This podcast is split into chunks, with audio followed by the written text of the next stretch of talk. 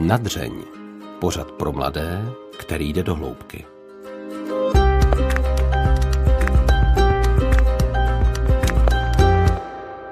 Jaroslav Pokorný má vystudovanou jadernou fyziku. V závěru studií nastoupil na katolickou teologii a po jejím úspěšném absolvování byl vysvěcen na katolického kněze. Působil na Valašsku, na Slovensku i v Irsku, byl také na misi na Filipínách. Následně z katolické církve odešel a devět let učil matematiku a fyziku na střední škole. Současně byl členem apoštolské církve. Od roku 2008 je členem církve bratrské v Českém Těšíně. O šest let později se stal jejím kazatelem. Má ženu a tři děti. Pane Pokorný, vítejte. Děkuju, děkuju a já vás zdravím. To, co jsem výjmenoval, to zní jako velká životní jízda.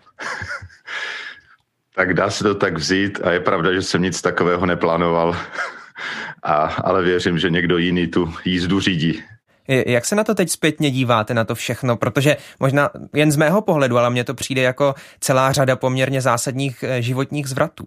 Je to možná zvláštní zvlášť proto, že já sám sebe pokládám za člověka poměrně konzervativního, který, eh, který když už v něčem je, tak v tom rád vytrvá.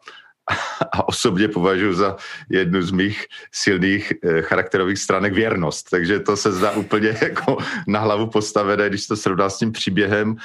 Proto, jako i když já se na ten příběh dívám, tak prostě v tom vidím eh, vedení našeho Boha, na které já jsem někdy líp, někdy hůř možná odpovídal, reagoval, ale když jste se ptal teda, jak, jak to celé vidím, tak mě naplňuje taková vděčnost. Já jsem rád za každé to období mého života, v každém jsem mohl hodně přijmout a čerpám z toho a, a jsem rád, že ta cesta šla tak, jak šla, takže z vděčnosti se na to dívám. A takovým podívem vůči božímu vedení. To znamená, není tam nějaký bod eh, nebo ten zvrat, o kterém byste si řekl, že byl zbytečný, eh, že byste ho vzal zpátky? Ne, ne, já jako vnímám tu cestu, že, že snad v těch hlavních bodech, že jsem nějak vnímal, kudy mě Bůh chce vést a že jsem do toho šel. No. Který z těch eh, životních zvratů teď zpětně považujete za nejdůležitější, nejzásadnější? Dá se to říct? Tak pro mě asi nejzásadnější bylo to, když jsem uvěřil v Pana Ježíše Krista, eh, to bylo vlastně, když jsem končil tu první vysokou školu, tu, jak jste zmiňoval, studium jaderné fyziky, a když jsem tam poznal nějaké věřící spolužáky, to bylo ještě koncem totalitní doby, takže jsme se ještě scházeli tajně na kolejích. A pak jsem prožil Eh, vlastně v létě na takové tajné prázdninové akci, která probíhala na jedné katolické faře, kde si v severních Čechách nebo severovýchodních. A tam jsem vlastně eh, prožil takovou výzvu osobně přijmout to, co pan Ježíš pro, pro mě udělal a reagoval jsem na to a možná během 24 hodin jsem i prožil takovou boží odpověď, že jsem poprvé zakusil, že Bůh je opravdu živý a že má o mě zájem, že chce se mnou něco v životě dělat. A myslím si, že i když potom možná vnějšně byly větší zvraty v mém životě, tak pro mě tenhle je klíčový a nejdůležitější, protože mě odvedl od života, kde bych eh, budoval, hledal nějakou vlastní kariéru, vlastní úspěch, eh, vlastní nějaké zájmy eh, a úplně to byla směrovka na jinou cestu, kde, kde jsem začal hledat Boha a jeho záměry pro můj život. Takže řekl bych, že i z toho dnešního pohledu tohle byla ta klíčová změna. Vzpomenete si teď zpětně, co vás tehdy na spolužácích eh, natolik zaujalo, že vás přivedli k víře? No, já jsem jakoby v podstatě eh, nějakou takovou dětskou víru měl, protože zvlášť maminka byla docela taková praktikující katolička, vodila nás do kostela.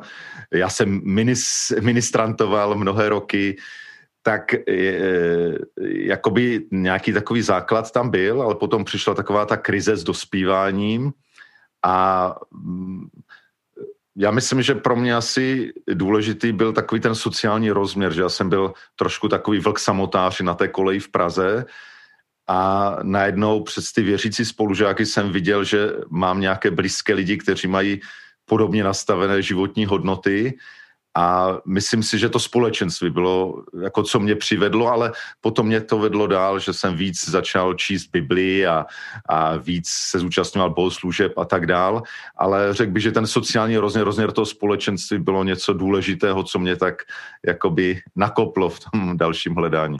A ten sociální rozměr, to společenství bylo zároveň tím, co vás potom vedlo ke kněžství?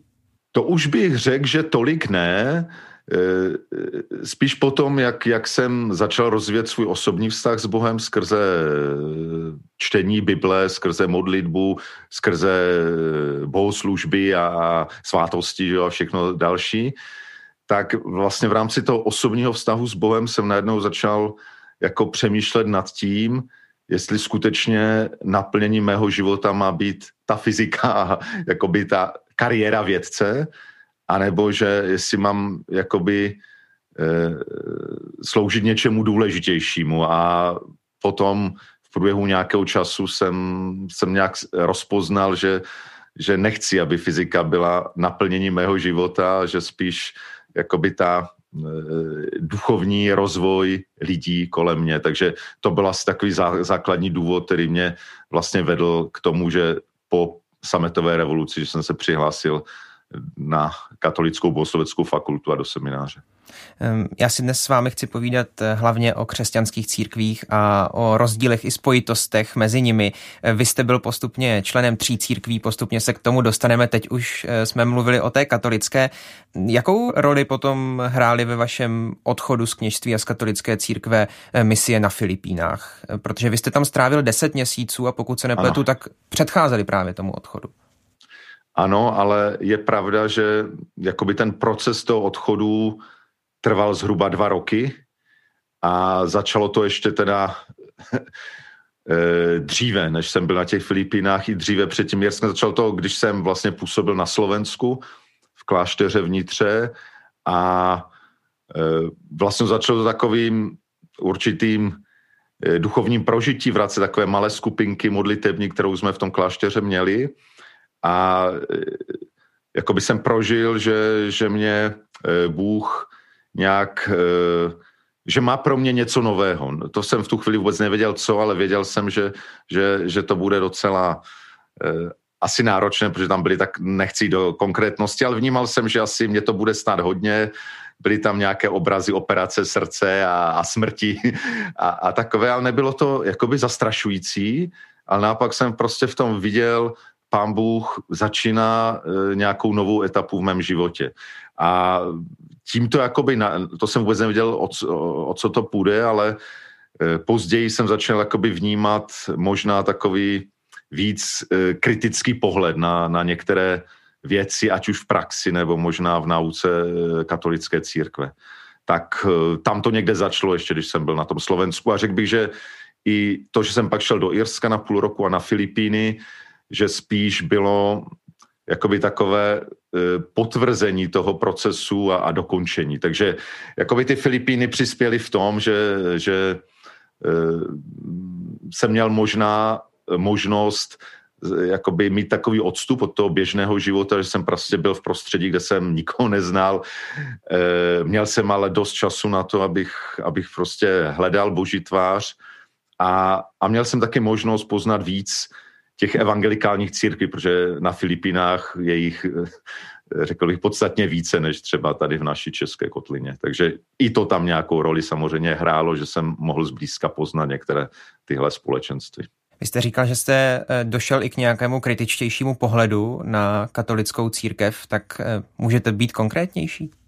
Jakoby samozřejmě, jako každý asi z nás, nebo kdo jsme v jakékoliv církvi, vnímáme, že ta naše společenství jsou nedokonalá a prostě, že ji tvoří hříšní lidé.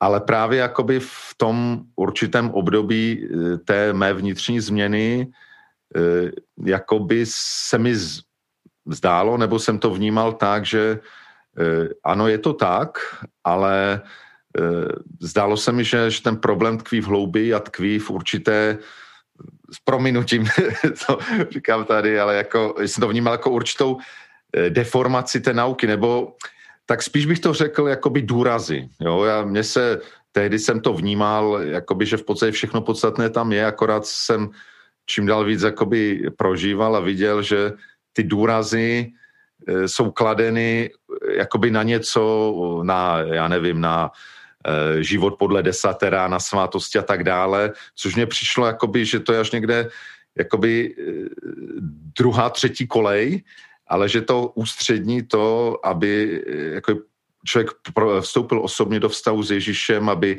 přijal to jeho dílo, aby to vedlo k nějaké eh, té podstatné změně života, aby rozvíjel ten osobní vztah.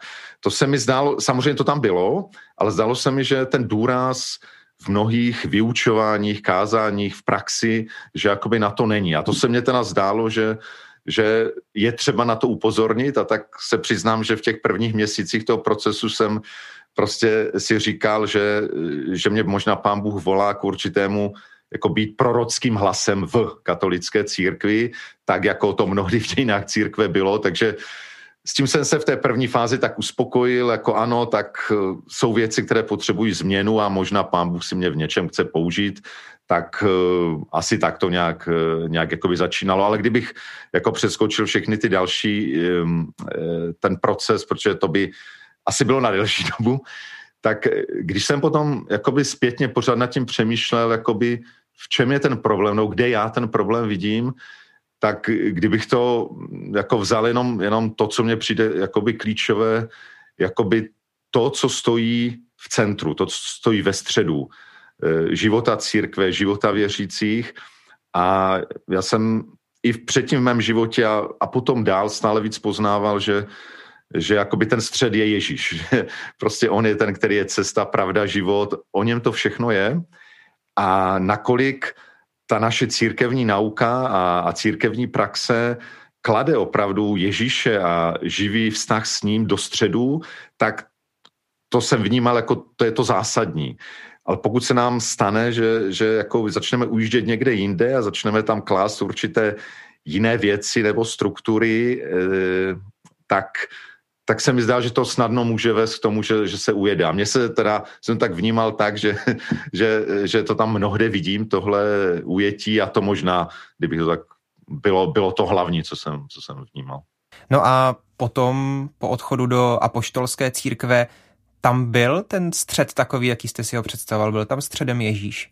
Já myslím, že jak je v každém společenství je to úsilí a zápas o to. Jako já myslím, že velmi přirozeně, a vidím to jak v osobním životě, tak v životě společenství, že velmi snadno se nám tam může dostat prostě něco, co je takové hmatatelnější. Jako proto eh, vidím jako nebezpečí třeba hm, jakoby ve skutcích, dobrých skutcích, zbožných skutcích v tom, že, že někdy se nám zdá, že to je to podstatné. Budu, budu se modlit, budu číst Bibli, budu dělat dobré skutky, budu eh, misíně sloužit. To všechno jsou dobré věci, ale může se stát, že, že že jakoby ten můj život s Bohem se smrskne na tohle, že, že prostě tohle budu dělat a budu v božích očích jako ten správný nebo dobrý a někdy i, i ta služba se může stát vlastně únikem. Jo, ale to se možná odběh od té otázky. E, jako ne, myslím si, že každé společenství s tím nějak jakoby zápasí, ale e, prostě i v tom společenství apoštolské církve, kde jsem byl, to byl takový malý sbor, e, tak prostě jsem, jsem nějak vnímal, že je to v tu danou chvíli nějak místo, kde můžu žít a sloužit a, a kde se můžu nějak s těmi důrazy sjednotit, takže uh, a jestli stačí takhle. No. Mě zaujalo to, co jste říkal, eh, odběh k něčemu hmatatelnějšímu, k něčemu, co můžeme možná víc počítat, eh, víc si se sumarizovat. Eh, jak se tomu bránit podle vás? Eh, no, jako myslím, že to základní je jako uvědomovat si a připomínat si tohle nebezpečí. Já myslím, že je to, jak už jsem zmínil, je to, je to ten zápas, ale eh, zdá se mi, že největší problém je, kdy eh, nejsnadněji upadneme do nějakého nebezpečí, když, to vědo, když nejsme si toho nebezpečí vědomi, že eh, máme jo, dojem, že tak je to správně, takhle se na té cestě nic nemůže stát. A když z toho vědomí nejsem nejsem z toho nebezpečí vědomý, tak snadno mě může chytit. Takže právě to, že si připomínám, že co je podstatné v té mý, v mé víře, ne, ne to, co se mi podaří udělat, nebo to, jestli můj sbor roste a je větší, nebo, ale, ale důležité je, aby, abych, abych udržoval živý ten vztah s Bohem, abych si byl stále vědomý toho, že že Bůh je větší než ty moje představy, že, že si ho nikdy nemůžu jakoby dát na ten pitevní stůl a si ho rozpitvat, že zůstává pro mě tajemstvím, ale chci být chci být v té komunikaci s ním, naslouchat mu, mluvit k němu a uvědomit si, že tohle je klíčové pro můj život. Takže to je možná, co vnímám, jak, jak se tomu jakoby bránit, ale to je z mé strany, ale pak věřím, že nám fakt, kdo jsme uvěřili v Ježíše, že nám Bůh dal svého ducha a samozřejmě to dílo božího ducha, s kterým ale my musíme jak spolupracovat a tak věřím, že když jsme citliví, že Duch Svatý nás upozorní, jo? dej si pozor, jo? Tady, tady už jakoby hledáš něco jiného než mě, takže myslím, že je to vždycky taková ta spolupráce Ducha Svatého a nás.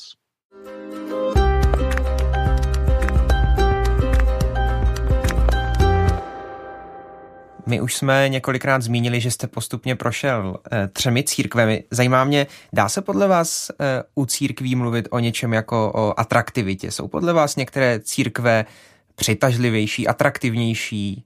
Nedokážu posoudit. Mně spíš přijde, že, e, že fakt my lidé jsme hodně různí a že každý z nás jakoby hledáme jakoby, nebo máme různé projevy naší víry, různé spirituality, zbožnosti a přestože taky jistým způsobem cítím bolest toho rozdělení toho Kristova těla na ty jednotlivé denominace církve, tak na druhou stranu, a myslím si, že v tom je třeba nějak jít, jít dopředu, na druhou stranu e, zazvěřím, že pán Bůh to dopustil i proto, že se mi zdá, že teď je opravdu velmi taková pestrá paleta, jakoby těch jednotlivých částí Kristova těla a, a vím, že jsou lidé, které a vím, že i v protestantském prostředí, které velmi přitahuje právě jakoby katolictví, katolická zbožnost, protože tam vnímají nějak ten rozměr e, tajemství, rozměr jakoby e, možná takové hloubky. Všichni ti církevní otcové a, a mystici a, a ty jejich hluboké prostě přemýšlení a zkušenosti s bojem, takže jsou lidé, které tohle velmi přitahuje. Jsou lidé, kteří, které zas jakoby eh, se všechno točí kolem toho slova Bible. Jsou lidé, kteří hledají nějakou zkušenost prožití a, a myslím si, že je to potom, že pro někoho je, je prostě srdci a mysli blíž nebo je atraktivnější, jak jste použil to slovo, prostě takové společenství nebo jiné. Takže to bych řekl na té obecné rovině, ale samozřejmě u těch konkrétních farností nebo zborů to myslím vždycky závisí i na tom, kdo ho vede, i na tom, právě se vracím k tomu tématu společenství, jestli ti příchozí vnímají, že jsou tam vítaní, že v tom společenství vnímají Kristovu lásku, která nějak jde i k ním, takže to nakonec mě přijde eh, pro konkrétní možná jako přiblížení se někoho jako taky jeden velmi důležitý, důležitá skutečnost. My jsme nedávno v v našem pořadu mluvili v jednom eh, speciálním díle s kolegy redaktory ve společné debatě o tom, eh, že jako velmi podstatné a lákavé na katolické církvi, protože to byla debata právě o katolické církvi, eh, vnímáme svátosti. Jak se bez nich žije v nekatolických církvích? Protože vy máte zkušenost s obojího. Jo, jo, jo.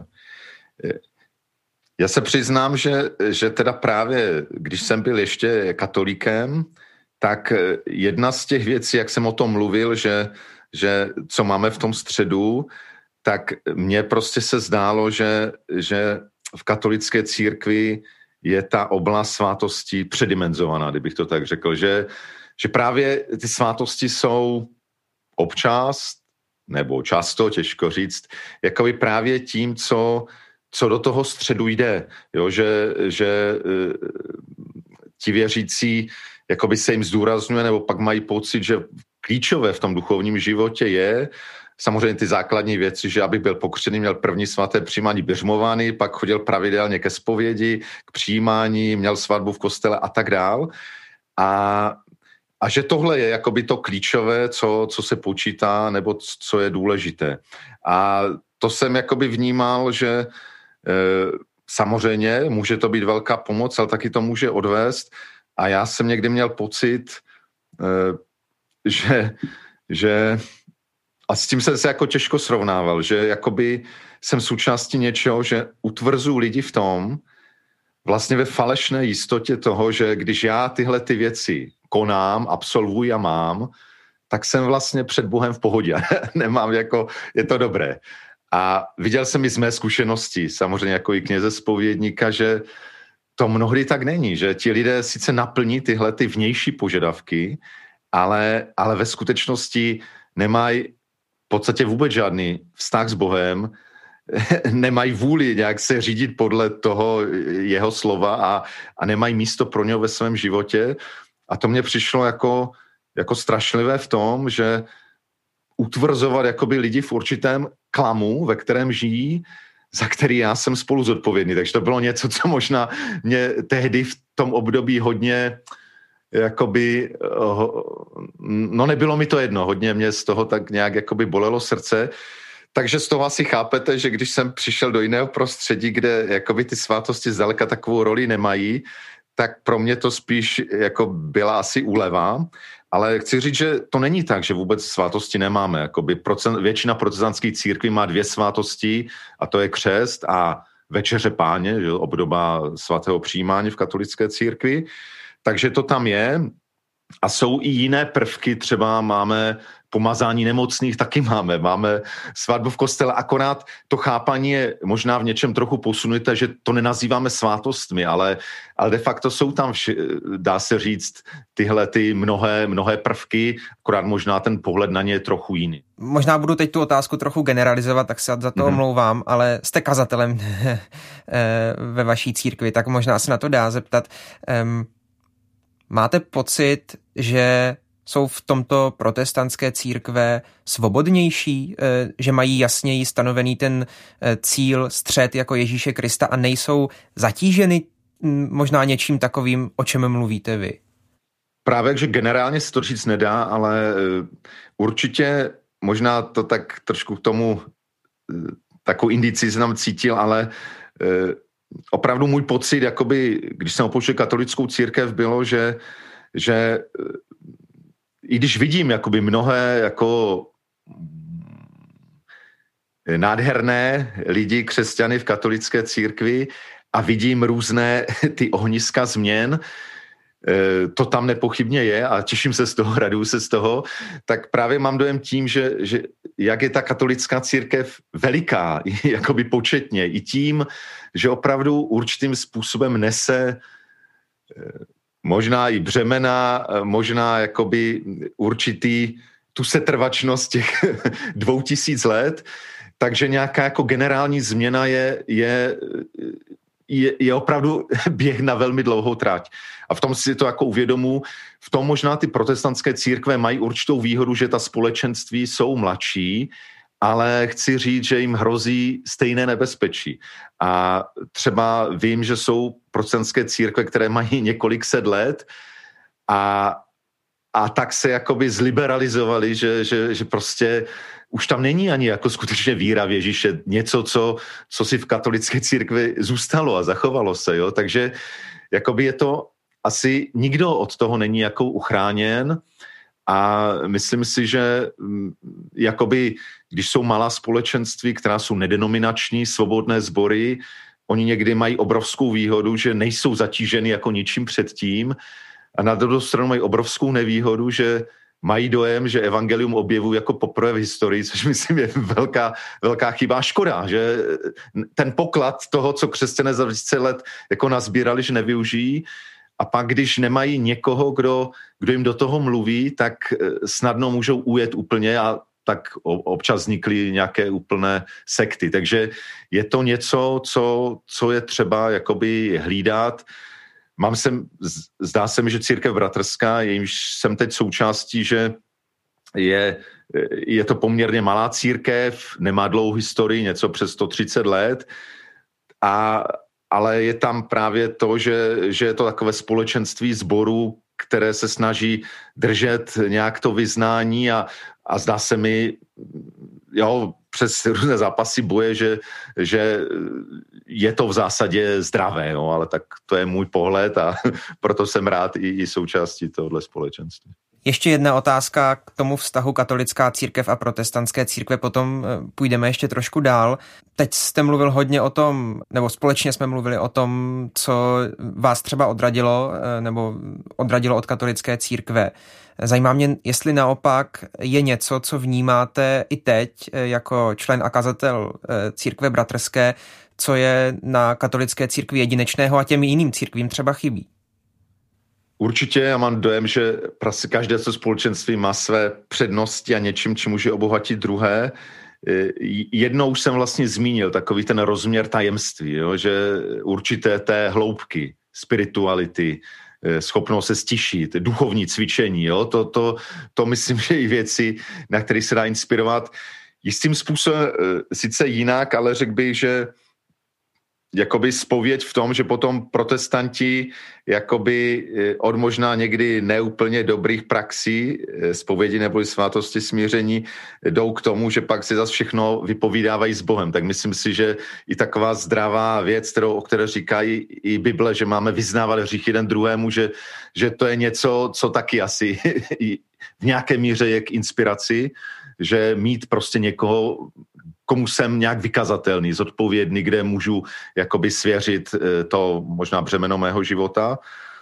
Eh, pak bych možná řekl takovou určitou, eh, a teď nemyslím jakoby katolickou církev jako celek, spíš myslím ty určité konkrétní katoliky věřící, že mnohdy mají takovou pokoru, poslušnost, disciplínu. Jo? To, to někdy jako protestantů hodně chybí, protože důraz na to učení, které je jako zdravé, správné, že máme všichni přístup skrze, v duchu svatém skrze Ježíše k Otci, pak někdy vede k tomu, že co mi má druhý člověk co říkat, bo já přece já jsem boží syn, že? Takže potom to může vést jakoby k tomu, že, že že jsme takový příliš individuální samostatní, takže někdy právě u těch katoliků vnímám takovou tu, tu eh, určitou pokoru a eh, ochotu k disciplíně, k poslušnosti, Eh, myslím, že eh, že určitě obdivuhodné jsou i mnohé sociální práce, byť tam mám vždycky trošku, nebo je tam ta otázka té motivace, jo? jestli to fakt není někdy to, že, že pro co ty skutky vlastně dělám, ale, ale nicméně pravda je, že, že mnozí se angažují prostě ve věce, které pomáhají pomáhají lidem a to je určitě taky něco, co, co je velmi pozitivní a z čeho se dá inspirovat. Tak možná, jestli tak, aspoň pár věcí.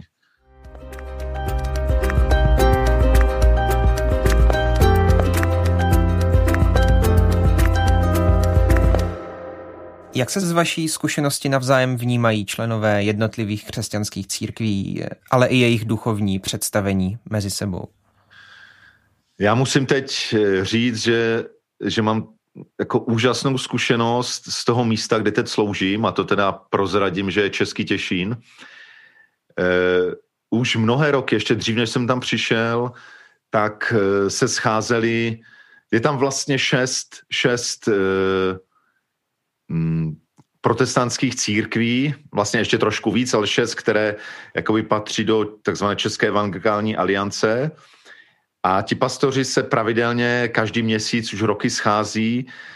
E, občas organizujeme i nějaké společné akce několik za rok, ale co je hlavně jako, že že fakt se máme rádi, že se respektujeme, že se rádi vidíme, že společně se modlíme, že si žehnáme, že si neřešíme to, že občas se stane, že někdo přijde z jednoho společenství do druhého. Je to, to jako, jako boží milost, boží dár a velmi se těším z toho, že před několika lety přišel do eh, katolické farnosti v Těšině taky úžasný eh, katolický kněz, kterého mimochodem znám ještě z dob mých studií, takže po letech jsme se znovu potkali a myslím, že eh, že si získal velký respekt i u všech mých spolubratří protestantských pastorů. On ukazuje respekt k nám. Myslím, že že to hlavní, ty hlavní křesťanské důrazy, že máme všichni společné A, a jak jsem mluvil o tom centru, tak u něho vidím, že centrem jeho života je Ježíš a život s ním, služba jemu, tak, tak no, tak z toho se fakt jako těším a myslím si, že je to vždycky o těch konkrétních individualitách, konkrétních jakoby společenstvích. Je pravda, že v těch určitých denominacích v některých je obecně třeba ke katolíkům despekt, jo. E, naopak e, někteří jsou otevření ke spolupráci a, a myslím si, že i v mé církvi, jejíž jsem součástí, že, e, že to taky různé. Jsou kazatele, kteří mm, kteří je mají moc rádi a rádi s nima spolupracují, jsou ukazatelé, kteří si taky drží odstup. A vždycky myslím, je to trošku o, o té osobní zkušenosti, jak jsme byli vychováni, co jsme prožili, ale mm, no, tak asi, asi tak z mé strany. Ale moc se teda těším za, za tu zkušenost, kterou z našeho města můžeme mít. No a vy už jste to trochu nakousl, ale zase mě zajímá, je to podle vás a třeba podle doslechu z toho, co víte od známých, je to výjimka Českého Těšína, nebo třeba výjimka několika málo míst, anebo je to spíš eh, běžná praxe, že spolu křesťanské církve takhle dobře vycházejí? Eh, to asi nedokážu posoudit. Jako vím, že že z jedné strany to není výjimka v tom, že určitě vícero míst, kde eh, spolupracují ať už lidé, ale většinou je to třeba u těch, u těch služebníků, kazatelů, kněží, takže vím, že je to určitě na vícero místech, ale když s někým mluvím, tak eh, jakoby ta míra, jaká je v tom českém těšině, tak mám dojem, že, že je to opravdu jistým způsobem výjimečné a nevím, s čím to souvisí. Je to i, i, i teda možná tou konkrétní skladbou těch pastorů, kteří tam sešli. Možná je to trošku i něčím, co někteří říkají, že na tom Těšínsku jakoby vnímají, že ovoce určitého probuzení, které tam před stolety bylo, že je tam jakoby celkově nějaký těch věřících víc, možná i to v tom hraje nějakou roli, takže určitě to není jediné místo, ale řekl bych, ta míra té boží milosti, kterou tam takto mezi nás dal, tak si myslím, že je to jistým způsobem něco, co není, není na mnoha místech. Mně se občas zdá, když, eh, když sleduju to, eh, to veřejné dění církevní, mezi církevní, eh, že se víc o tom bratrství, které tu i hezky z vaší zkušenosti popisujete vy, o tom bratrství mezi církvemi, že se o něm trochu víc mluví, než se praktikuje a že tam zůstává vlastně na pozadí takovéto rivalství. Určitě je to zase něco, co si asi každý musí vybojovat sám v sobě. A to je teď jedno, jestli je to katolická nebo jiné protestantské církve. A vnímám to taky jsem kazatelem už pár let, předtím jsem byl služebníkem v katolické farnosti, teď jsem několik let už tím hlavním zodpovědným za ten náš sbor a je přirozené, že člověk že mu to vlastní společenství je, je pro něho důležité, chce, aby se nějak rozvíjelo, rostlo vnitřně, ale samozřejmě i navenek. Takže vždycky asi není něco, z čeho se těšíme, že někdo z toho společenství odchází nebo přejde někam jinam. Ale eh, musím se v tom vždycky znovu hlídat a říkat si, z čeho fakt mám být smutný je, když někdo, ne že odejde z mého společenství nebo z mé denominace, ale když odejde od Krista, když odejde od Boha, když prostě něco prožil a vrátí se do světa, nic to pro něho neznává, to je něco, co, co by mělo být pro každého z nás jakoby bolavé. Ale jestli prostě, jak už jsem říkal, že byla ta otázka o té atraktivitě, že někdo, někomu z nějakých důvodů je blížší, opravdu hledá je mu blížší nějaké společenství, kde se může dobře cítit, dobře sloužit, tak mu chceme požehnat. A ať slouží Bohu tam, kde, kde, kde se mu bude nějak to vnímat, že to je ono ale hlavně ať jde po té boží cestě. Takže myslím, že tohle to asi každý z nás, pastorů a mm, kněží nebo služebníků, potřebujeme asi znovu a znovu vybojovat ten boj, aby jsme si žehnali navzájem, aby jsme žehnali i těm lidem, kteří odcházejí. A já tady, jsme u toho, musím říct, že když já jsem odcházel z katolické církve, tak jsem především asi, kde to bylo nejvíc takové výrazné, jsem odcházel z toho řeholního společenství, už jsem byl součástí, a musím teda říct, že ano, ty reakce byly různé. Někteří prostě si mysleli, že jsem se zbláznil, někteří, že jsem odpadl, někteří, že teda eh, kdo ví, co se mi stalo, někteří na mě byli naštvaní, ale byli, ale hlavně i, i ti vedoucí jako se velmi, eh, řekl bych, velmi gentlemansky zachovali. Rozloučili jsme se moc pěkně, dokonce, eh, dokonce mi dali i, i takový docela velký finanční obnos jakoby do dalšího života. A já vždycky, když o tom vyprávím, o tom rád vyprávím, protože oni mě požehnali a je taky chci žehnat, protože si myslím, že, že kež by to tak bylo. Občas se naše cesty rozejdou, ale kež by to tak bylo, že to neznamená, že, že jeden druhého říkáme, to už není křesťan, nebo že se nemáme rádi, nebo o sobě říkáme jakoby zlé věci. A pokud jsem něčím, jsem dneska řekl, se někoho dotkl, dotkl z katolických posluchačů, tak věřte, že to není, opravdu to nechci. Ale e, že, e, že mám rád katolíky a křesťany v jakékoliv církvi. A tak, jak jsem prožil požehnání od nich, tak chci žehnat a, a, a chci, abychom možná se navzájem obohacovali a, a společně šli za, za naším pánem. Tak logická otázka je, jestli se má vůbec cenu snažit o nějaké sjednocení křesťanských církví. E, nevím, nakolik jste zachytil, e, nebo víc e, věřící v katolické církvi, že asi před měsícem byla taková zvláštní akce na Bílé hoře, které jsem taky měl možnost se zúčastnit.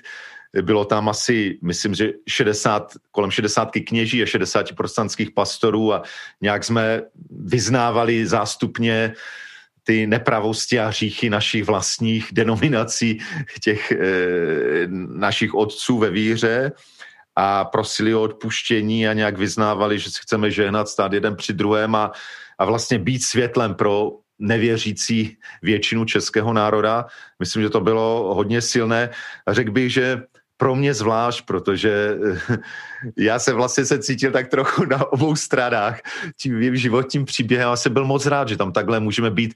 I jsem tam potkal několik, několik známých ještě ze staré doby eh, z katolického období to místo je navíc blízko toho, kde jsem čtyři roky prožil na koli jako student a kde, kde potom jsem prožil takové jakoby mm, obrácení a obnovení mé víry, tak e, myslím si, že, že určitě má smysl e, dělat tohleto, pokud jsme si vědomi, že je z čeho činit pokání za e, nejen za sebe, ale zástupně, tak, tak to opravdu dělat, narovnávat ty stezky. Já popravdě řečeno si úplně nemyslím, že, že to jde a že je to dobrý nápad pokusit se jako sjednotit křesťany nějak z hora, jo? Že, že to nějak z hora organizačně nějak zastřešíme.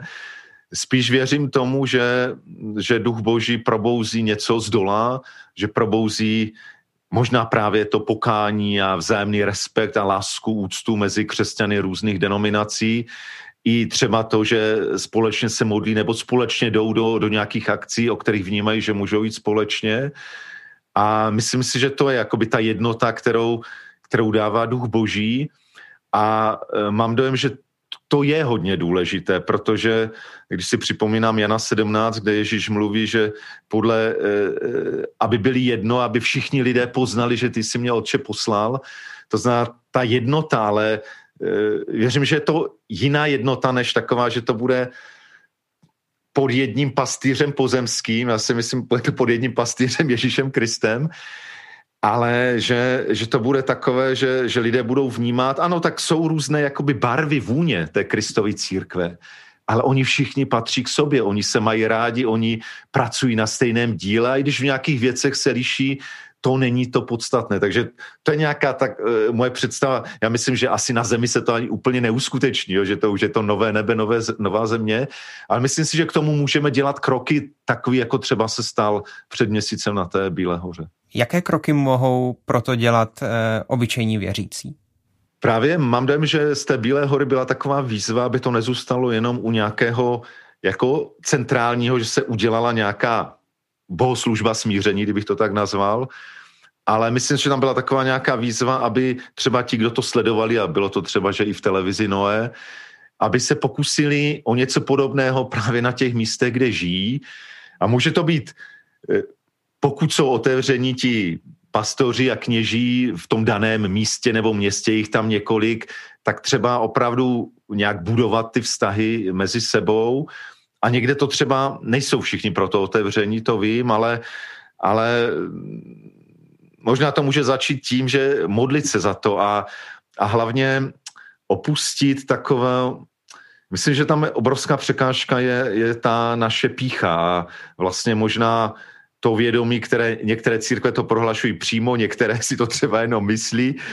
Eh, já jsem rád, že v CBčku tak to přímo jako se neproklamuje, ale někdy máme k tomu tendenci prostě, že máme dojem, že ta církev, ve které jsem, je prostě ta nejlepší a božímu srdci nejbližší a tak dál. Myslím, že potřebujeme opouštět jakoby tenhle postoj určité píchy a nadřazenosti a, a být si prostě vědom toho, ano, pán Bůh, jsme součástí jeho díla, ale má tu ještě mnohé další kteří možná v něčem se můžou učit od nás, ale v něčem se zase my můžeme učit od nich. A opouštět tu pozici takové té píchy, nadřazenosti, elitářství, který se mi zdá, zvlášť třeba v těch malých sektách, to je typický jejich hry, že oni jsou ti, kteří zachraňují svět. E, a a myslím, že tam to může začít, že, že prostě začnu žehnat těm druhým. Pokud nějaké znám e, v mém místě ve vesnici, můžu se pokusit o nějaký kontakt, a, ale možná začít fakt tím, že žehnám i jiným církvím, eh, modlím se o to, aby, aby, aby prostě tohle elitářství a ta pícha prostě v nás nebyla. Tak to je možná něco, čím se dá začít kdekoliv. Úplně poslední otázka je tradiční, my pokládáme v tomto pořadu všem hostům. A u vás je to možná po všech těch eh, zvratech životních, o kterých jsme taky mluvili, docela příhodná otázka. Eh, co byste poradil svému 20-letému já, kdyby jste měl možnost ve 20 slyšet svůj současný hlas? Eh, ve 20 jsem ještě moc věřící nebyl. Já myslím, že neprožil to první, tak,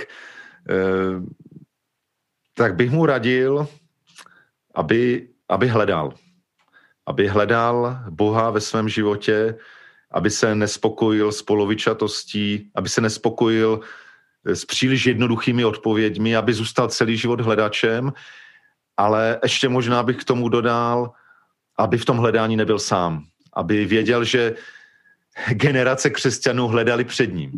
Že miliony křesťanů vedle něho taky teď hledají.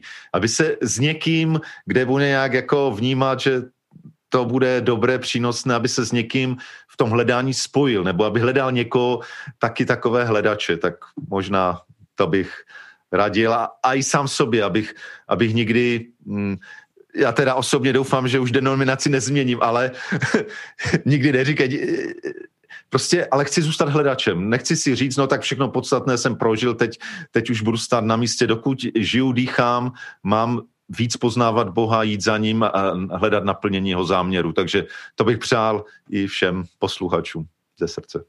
Říká Jaroslav Pokorný, byl naším hostem v pořadu Nadřeň. Moc díky za váš čas. Naslyšenou. Já děkuji za pozvání. Naslyšenou. Jaroslav Pokorný odcházel ze studia spokojený a s poděkováním, že i takové téma, jaké jste právě vyslechli, v pořadu Nadřeň otevíráme. Doufám, že vám přineslo podněty k zamyšlení. Za námět na tento rozhovor děkuji Lucii Endlicherové, za zvukovou režii Antonínu Kánskému. Od mikrofonu se loučí a dobrý poslech dalších pořadů přeje Ondřej Havlíček.